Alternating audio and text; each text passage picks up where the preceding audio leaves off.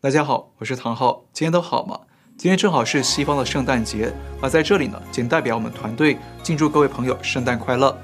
那今天呢，我们要跟大家来聊两个话题。第一，阿里巴巴被调查，中共派系内斗火热。第二，香港影视大亨移居台湾，藏中共统战码。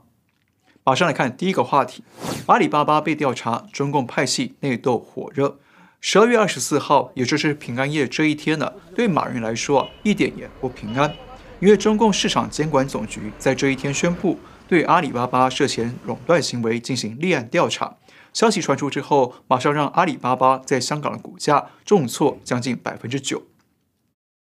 阿里巴巴被指控的垄断行为啊，是所谓的二选一。阿里巴巴在二零一五年就被电商巨头京东举报说。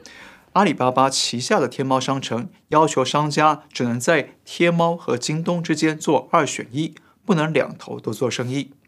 而到二零一九年，京东起诉阿里巴巴滥用市场支配地位，而其他的电商平台，包括拼多多、唯品会等等呢，也纷纷加入战局，以第三方的身份起诉阿里巴巴。不过，阿里巴巴这次真的是因为违法的商业因素而被调查吗？还是因为违抗中共中央的政治因素才被查的，很值得玩味。阿里巴巴马云呢，打造了金融创新服务企业蚂蚁集团呢，原本准备在十一月初在上海证交所上市，但是中共官方啊，近期呢收紧了金融业务的贷款管制，避免中国出现大规模的系统性金融风险。那马云对此不以为然哦，他在十月底的一场演讲上公开批评说，中国金融没有系统。他批评官方，我们不能用管理火车站的办法来管机场，不能用昨天的办法来管未来。那结果呢？十一月二号，马云以及蚂蚁集团的几位高层就被中国人民银行、中国银保监会、中国证监会、国家外汇管理局等四大单位约谈了。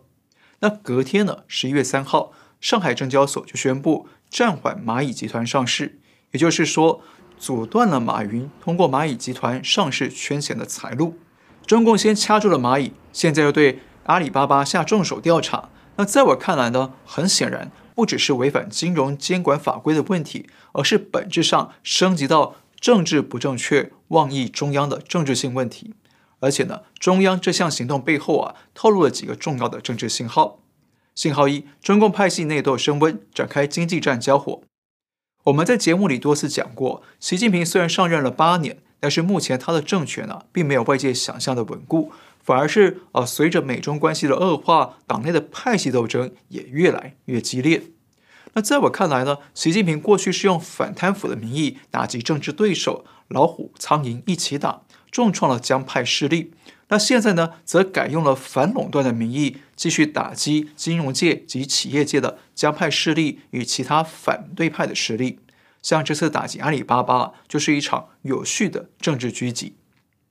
上海证交所在十一月三号呢，叫停了蚂蚁集团的上市之后，那中央政治局在十二月十一号就召开了会议，强调要强化反垄断以及防止资本无序扩张。那三天后，就十四号，市场监管总局就针对阿里巴巴收购银泰股权的时候没有依法申报，开罚了五十万元人民币。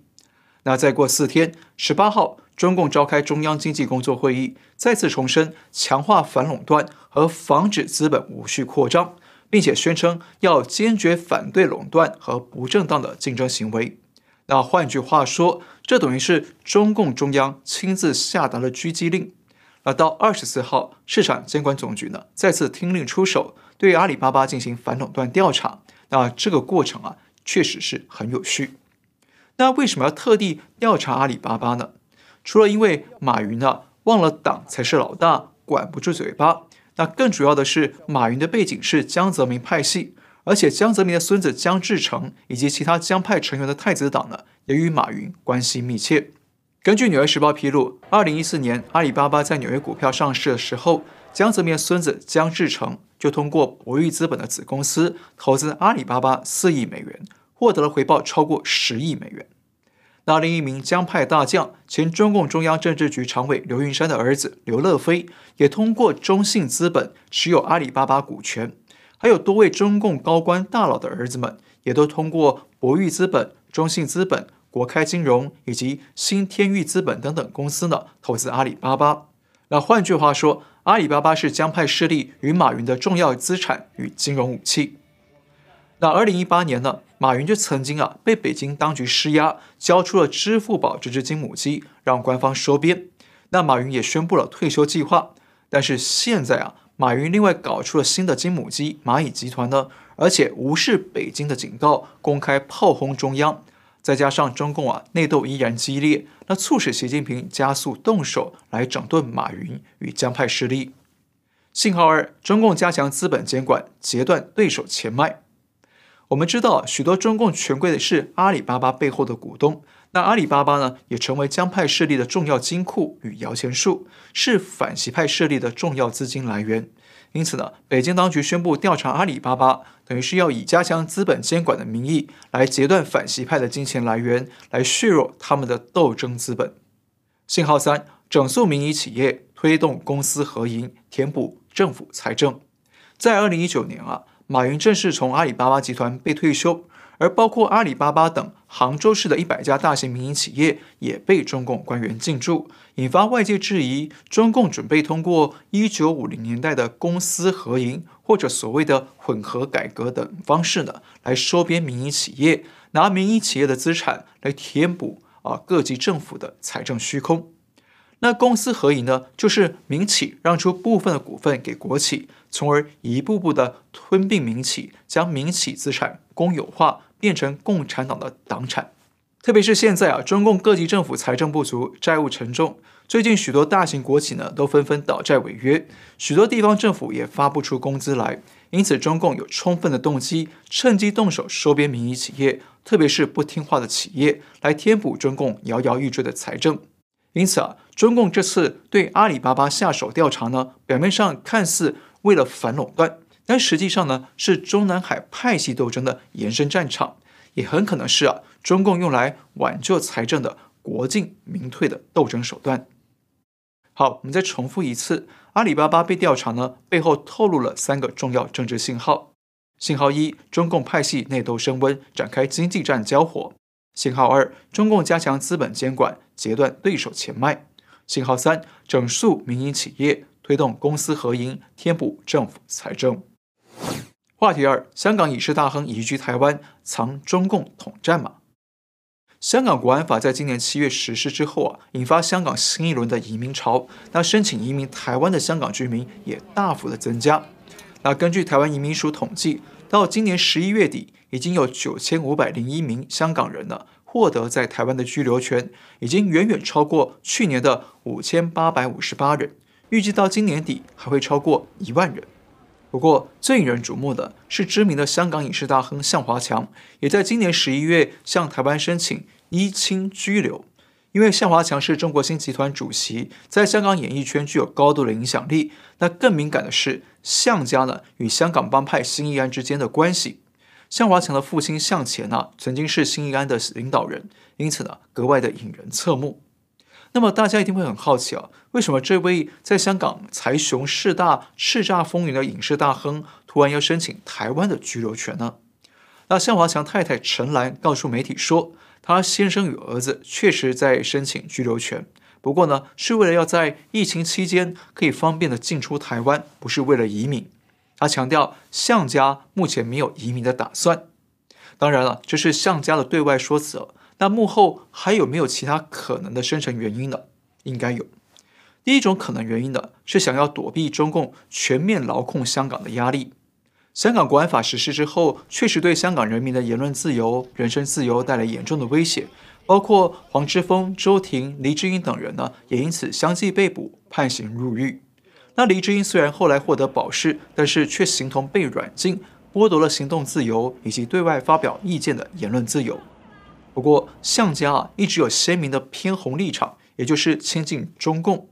那向太陈岚呢，曾经表示他热爱执政的中国共产党，还扬言这辈子都不再踏足美国。他还批评香港反送中示威者疑似被人洗脑、暴行令人发指等等。那这些言论呢，都是高度符合北京的立场。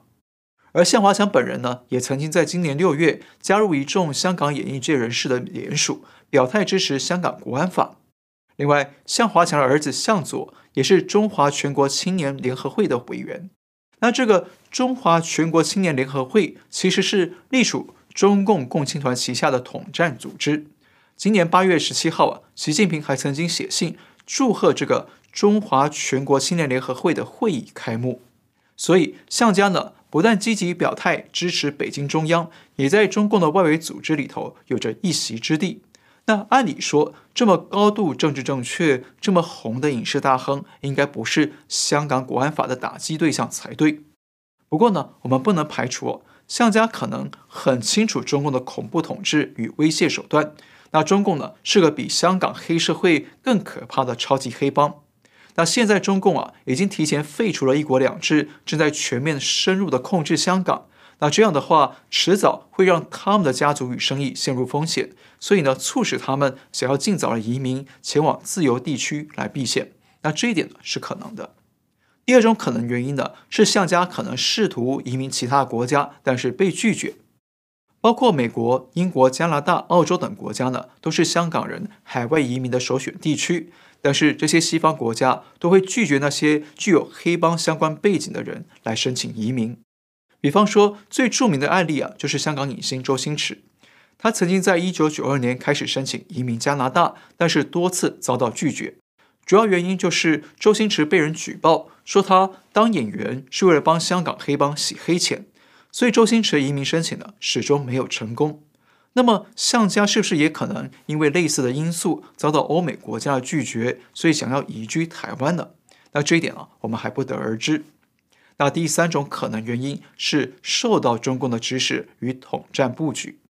刚刚我们说明过，向家不仅具有影视大亨的影响力，同时呢也有黑帮与中共的背景，所以啊不能排除向家是不是可能受到中共的指使或者施压，要拘留台湾来开启另一条统战路线。